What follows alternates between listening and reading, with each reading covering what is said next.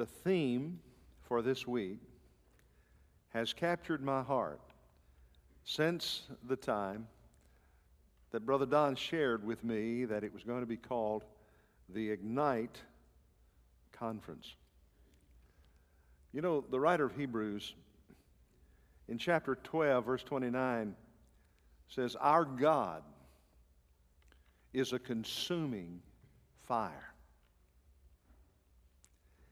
And a verse of Scripture that I had somehow read right over many times without meditating deeply upon it is Luke chapter 12 and verse 49, where Jesus said, "I came to cast fire on the earth, and would that it were already kindled."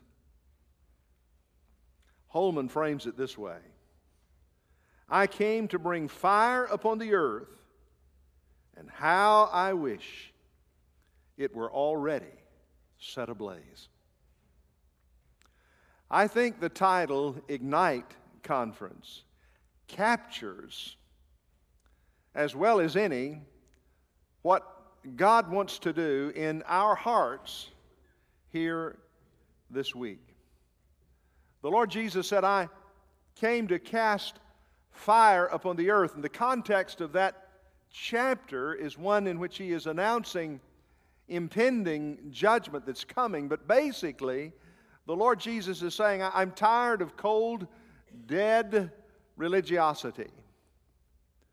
I'm desiring something beyond the ritual and the rote and the externals of what I see in the Jews' religion. He is saying that he wants hearts that are burning. And Jesus is saying that he came not only to save us, but he came to ignite us. The word ignite, the derivative of the word ignition, carries the idea of starting something, getting it kicked off. I can have the most expensive Mercedes made in my garage, but if it doesn't have an ignition, then it's nothing more than a conversation piece. It fails to accomplish the very purpose for which it was made, which is transportation. The car must be ignited. It must be started so that it can accomplish its purpose in existence, which is to take people from point A to point B. In order for the church, in order for me as an individual to accomplish my reason upon the earth, I need to be ignited. The church's responsibility to get people from point A to point B, to move them down the road closer to Christ, to prepare them for the eternal kingdom of God, and to live for God while doing it, requires the ministry of the Holy Spirit, which can be ignited through the vehicle of revival. I'm so thankful to share in that with you guys. And I want to ask you to turn with me in your Old Testament to the book of Exodus, because we're going to talk about a man who had his heart ignited in the most unusual place and at the most unusual time. His name is Moses. You're very familiar with Moses.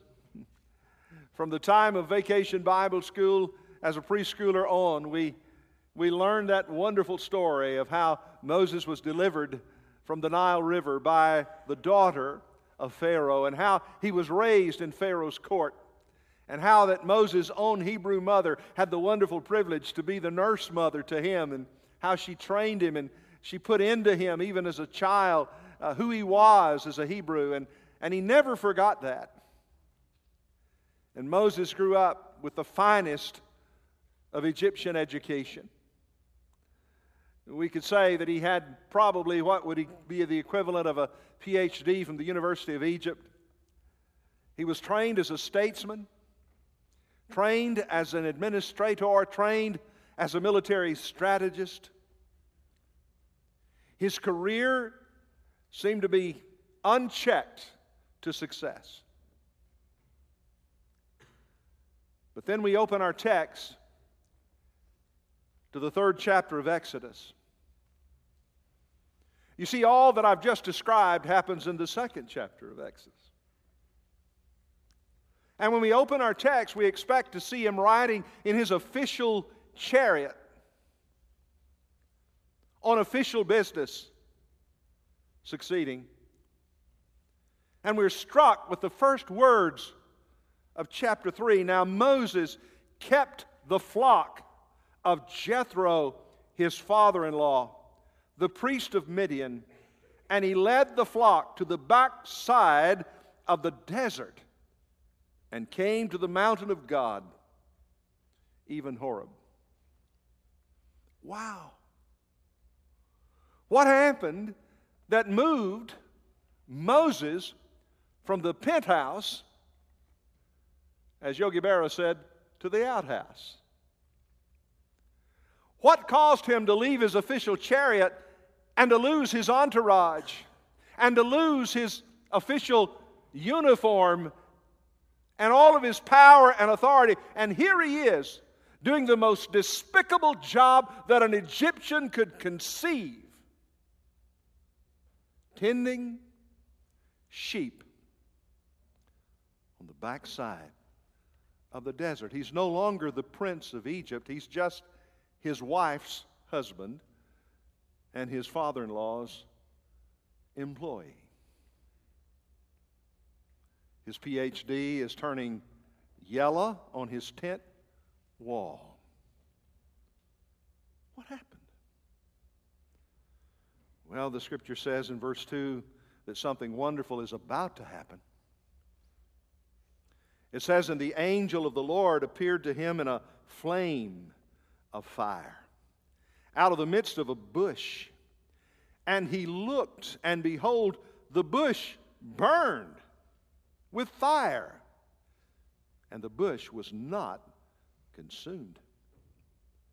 And Moses said, I will now turn aside and see this great sight, why the bush is not burnt. And when the Lord saw that he turned aside, God called unto him out of the midst of the bush and said, Moses, Moses. And he said, Here am I.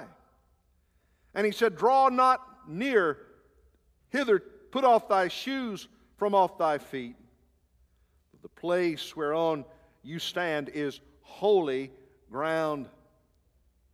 Moreover, he said, I am the God of thy father, the God of Abraham, the God of Isaac, and the God of Jacob.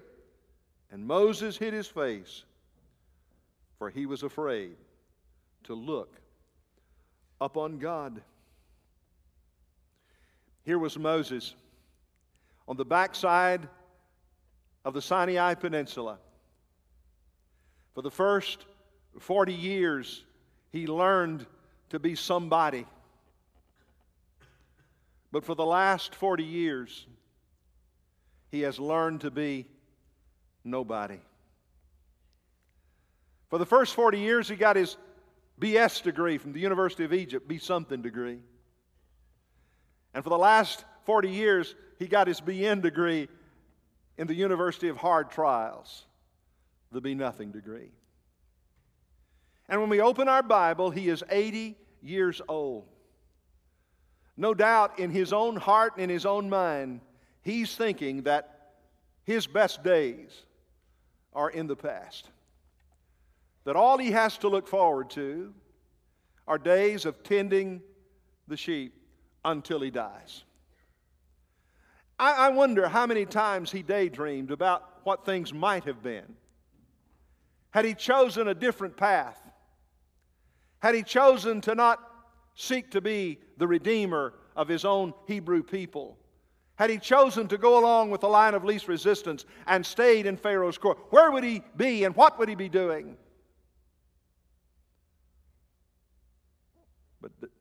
But Moses was about to experience a revolutionary, life changing experience. He was about to be set on fire.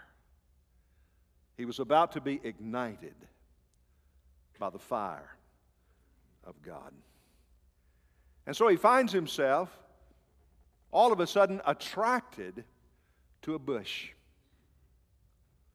A bush that appears to be on fire. But when he gets up close to it, he realizes the bush is not burning. It looks like it's burning, but it's not being consumed. I wonder if Moses didn't say, "Man, that bush is exactly the opposite of me. 40 years ago, I burned out in 24 hours. And look at that bush.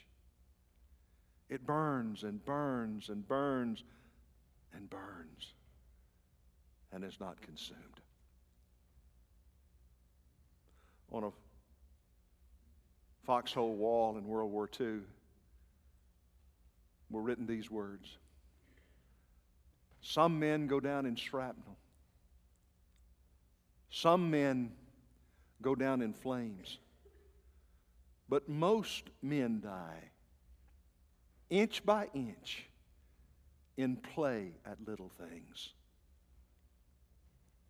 Moses, here he is in the desert, and he begins to think about 40 years before. If you're a note taker, write down the word failure, because what I want you to see is that before there can ever be a burning bush experience, God is going to walk us probably, you may be an exception to this case, but in my life and in the life of the people I know and in all the biographies that I've read, it seems that it's almost a given that every man that God, every woman that God designs to use in a powerful way, He walks them through the same valley He's walking Moses through when we open our text. It's the valley of failure. You see, failure is the platform upon which God delights to promote us to success. And so Moses thinks back to 40 years before when he failed his big test. Do you remember what happened? The book of Acts tells us that one day Moses was out in his official chariot riding around over Egypt, kind of watching over things as the princes. And he began to think about what his real biological mother taught him when he was a little boy. And he decided, "I'm going to go out to the Israeli camp. I'm going to visit them. I might be able to encourage them, let them know that I'm on their side." And so I can just see in my sanctified imagination Moses riding out there in his chariot. But when he gets there, there's an Egyptian taskmaster that's taking to task one of the Hebrew men, and he's beating him up. And there's a rage that comes over Moses, and I can see him as he jumps down out of his chariot, and as he takes his stick and he beats that Egyptian taskmaster, and he kills him in a fit of rage. And Moses is thinking, "Wow, they're going to see that I'm on their side, and they'll be willing to follow me." Moses buried the Egyptian soldier in the sand. The next day when he went out to try to follow up on that, he discovered that instead of the Hebrews gravitating to him, they were rejecting him. And he also discovered that Egyptian soldier that he had buried had been discovered. And one of the Hebrews said something about Pharaoh knowing about it. All of a sudden, Moses realized, I've made a huge mistake. I have totally misread the Hebrew people. Now Pharaoh knows I've killed one of our own. And so immediately Pharaoh leaves town. Not just for a mile or two, he leaves the country. and he goes to the backside of the desert. Now, let's examine that just a minute. Why did Moses fail? He was certainly sincere, wasn't he? Moses failed because Moses felt called to a task rather than understanding he was called to a relationship. Moses was committed to a mission rather than being committed to the God of the mission. And Moses tried to do single-handedly what only God could do. And so when Moses made the decision that he was, one by one, going to eliminate the Egyptian army, he could not kill one Egyptian soldier and bury him in the sand without his big toe sticking out and somebody finding out about it. But when God got ready to drown the Egyptian army, he drowned the entire army at one time. You see, only God can do the work of God in God's power. God did not call Moses to do his best for Jesus. I grew up on that theology. Can I tell you that I grew up believing a heresy? Now, I grew up in a Southern Baptist church. Do you know what a heresy is? A heresy is truth out of balance. And I grew up, Brother Don, believing heresy. And here's the heresy. I believed enough of the gospel to get me out of hell. But I did not believe enough of the gospel to get the hell out of me. Let me say that one more time. I believed enough of the gospel to keep me out of hell. I believe that Jesus died for me, was buried, and rose again. I believe that with all my heart. I had trusted in that dimension of the gospel. But I'm going to tell you something, church. The gospel is more than the fact that Christ died for me. The gospel is that I died with him. Romans chapter 6 says, "Know ye not that we were buried with him in baptism." Colossians chapter 3 says that that we're to seek that which is above, not that which is upon the earth, for we are dead, and our life is hidden with Christ in God. You see, believing that he died for me, that gets me out of hell. Believing and living out by faith the fact that I died with him, that gets the hell out of me. And Moses had learned enough of the good news of redemption. He believed in God, but he had never come to the point where he had totally surrendered his life to God. And so God had to let him fail at his best for Jesus. How many of you, I wonder, you see, that's painful, because God will let us fail doing our best for Jesus so that we will finally come to recognize that it's not about us doing our best for Jesus. It's about our surrendering our heart, all that we are, to all that he is, and letting him do his best through us. All right, so there's the failure that has to precede the experience of the burning bush. Now, look at some of the features of that experience. To me, it's an amazing thing. Moses, first of all, when Moses saw the bush burning, he was attracted to it, I think, first of all, by curiosity. What is this? You see, the truth is, it was just an old acacia bush. It was a bush even the sheep didn't like to eat. And Moses is looking at it, and the text says this in Exodus 3:3. He says, "I will turn aside and see why the bush doesn't burn." Moses said, "I'm going to find out what's going on here." In other words, when Moses saw something he was attracted to, he could at that point choose, "Hey, man, I'm not going to have anything to do with that," or he could pursue it. And here's what Moses did. Moses lived up to the light God gave him, and so God gave him more light. In other words, he was responsive to God's revelation.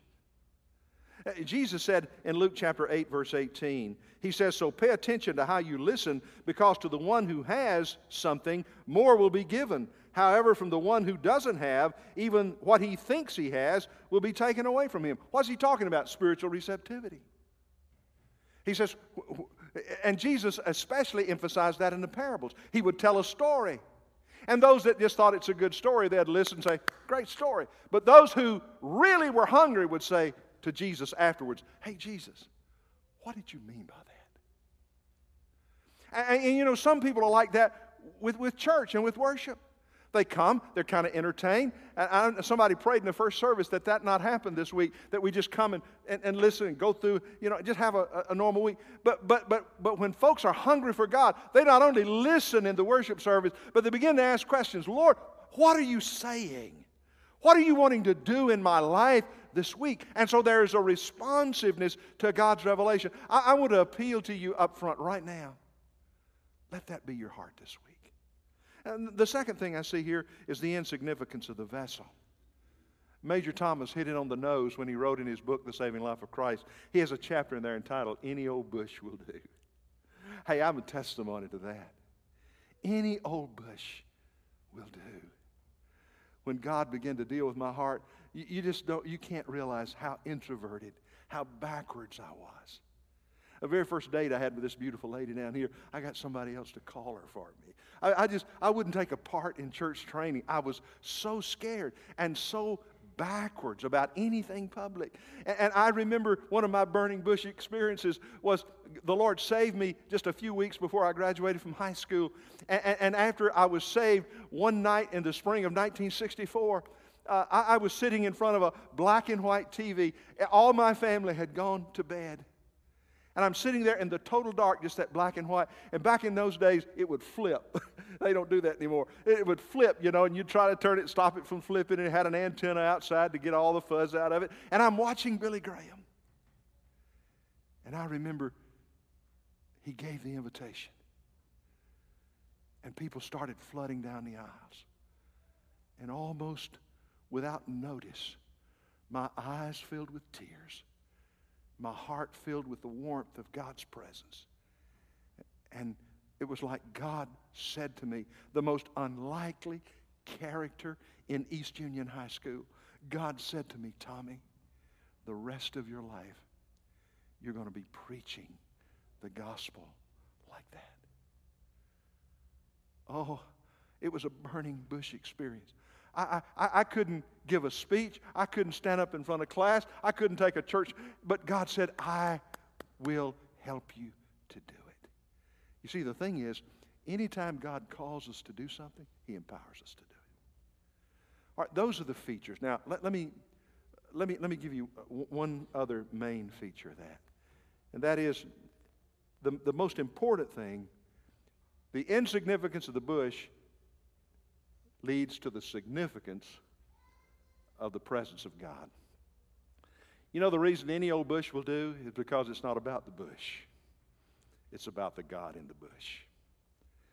Moses began to, on close examination, realize, hey, this bush is burning, but it's not burning up. What is happening here? Well, I think we understand what's happening here from the book of Deuteronomy, chapter 33, verse 16. Let me read a verse of Scripture to you. Deuteronomy 33, 16 says, And for the precious things of the earth and the fullness thereof, and for the goodwill of him that dwelt in the bush, let the blessings come upon the head of Joseph and upon the top of the head of him that was separated from his brethren. Now I want you to notice the phrase, for the goodwill of him that dwelt in the bush. That's a title for God. The goodwill of him that dwelt in the bush. Now that word bush in Deuteronomy chapter 33 verse 16 is a word that's used only twice for that particular word in the Old Testament. Guess where else it's used? In Exodus chapter 3. In other words, it's the same Hebrew word identically that's used of the bush that Moses saw burning. So God is calling himself the God or him who dwelt in the bush. But notice something else. See that word dwelt in Deuteronomy 33, who dwelt in the bush? Hey, guess what Hebrew word that is? That's the Hebrew word Shekinah. You remember that? The Shekinah glory of God. The Shekinah glory of God was the ball of fire that people would see at night, the cloud in daytime, where God would manifest His presence. Whenever God got ready to reveal His presence, the Shekinah glory of God would show up. And so He's talking here about the Shekinah in the bush, which means that this really is not a bush that's burning up internally, but it's a bush enveloped in the Shekinah glory of God. Many scholars believe that this is nothing more or less, nothing else than a pre-incarnate of the Lord Jesus Christ, that Jesus is revealing the glory of God in this bush. And so what's happening here is that the Lord Jesus is standing in the midst of the bush, and the glory of God is enveloping that bush as a flame of fire. And Moses looked upon it as a burning bush, and God did something in Moses' heart that day that lasted for a lifetime. He ignited a fire in Moses' heart.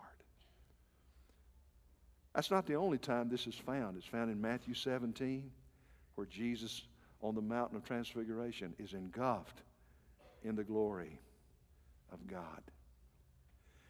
But the last thing I see about the features here, that's the failure and the features, if you're following our outline, one more feature I want to show you, and that is the feature of the power of surrender. Moses was told by God, Moses, take off your shoes. Take off your shoes. I was at my seminary graduation, and Dr. Stephen Olford was preaching, and we had worked for hours to get in line, you know, alphabetically and all this. I don't know if you know Dr. Olford or not, but he's just an anointed man of God. And I can remember that night, First Baptist Church, Jackson, Florida. When Dr. Olford got ready to get in the pulpit, he took his shoes off. And he walked in that pulpit without any shoes. And I remember him saying, we are standing on holy ground. Not because this platform is holy, but can I tell you something? When you stand on the ground of holiness, you're standing on holy ground. And when I'm standing in the righteousness of my Lord Jesus Christ, wherever I'm standing is holy ground. And Dr. Holford said, guys, get on your knees. We had worked for hours to get in line, and here's a bunch of guys in black academic down on our knees. We look like a bunch of buzzards on our faces praying. But I'm going to tell you, that night was another burning bush experience. Oh, how God spoke to my heart that night and said to me, Tommy, I don't care what you've got up here. If you don't have God's anointing here, if you don't spend time with the burning bush and your heart's not on fire, it's not going to matter. You see, there's the power of surrender. When you take off your shoes, you know what you're saying? You're saying, I'm a servant now, because servants didn't have shoes. When you take off your shoes, you're saying, I'm getting rid of the filth that I picked up all along the way, the dung and the dust. I'm getting rid of that. It's a metaphor for repentance. When you take off your shoes, you're saying, I'm getting my heart right. I'm a servant, and I'm repenting. And you're saying, when I take off my shoes, you're saying, Lord, here I am. Here I am. Send me. Those are the features. Now, I've got one more thing, and I just 2 or 3 more minutes, we're through. The failure, the features, but I want to show you when we do spend time at the burning bush, there's some things that flow from that burning bush. flow out from the burning bush. Now, what is it? Number one, God gave to Moses a new vision of his future. When he got to that burning bush, he was a failure. He was ready to quit. But he realized now that he was on the planet for more than just herding sheep. God had a purpose, God had a plan for him, and God was going to use him to deliver the children of Israel. God said to him, Moses, I'm going to send you. So he gave him a new vision. Hey, how many of you know vision means everything? Without a vision, the people perish. I heard about a colony that came to the New World. First year they were here, they built a town. The second year they were here, they elected a town council. The third year they were here, the town council voted to build a road 1 mile into the wilderness. And the fourth year that they were there, they voted to fire the town council for voting the year before to build a road 1 mile into the wilderness. What's the lesson learned? Here was a colony of people who 4 years ago could see all the way across the Atlantic Ocean. But in 4 years, they had lost their vision till they could not see 1 mile down the road. I know churches like that. Churches that used to have a vision for the world, and now they don't even have a vision for their own city. What flowed from this burning bush experience? A vision of his future. Number two, and finally, the second thing that flowed from it was a new strength for his weakness. Hey, Moses began to make excuses just like you and me. Lord, I can't. I can't talk plain. I just can't. And he gave him all kinds of excuses. And this is what the Lord said to him. The Lord said, I will go with you. End of story. That's all he needed to know. Amen? I mean, if the Lord is with us, then God's going to provide everything we need to get the job done. Some of you say, Lord, God's calling you, and you're saying, Lord, I can't do that. Hey, I know that feeling. I've been there. Remember sitting in front of that black and white TV? I'm saying, Lord, I can't do that. But listen, every demand upon you is a demand upon Christ who lives in you. Set us afire, Lord. Stir us, we pray. While the world perishes, we go our way. Purposeless, passionless, day after day. Set us afire, Lord. Stir us, we pray. I wonder if there's anybody in this room, and like me, one of the greatest needs of your heart is just to move up real close to that burning bush.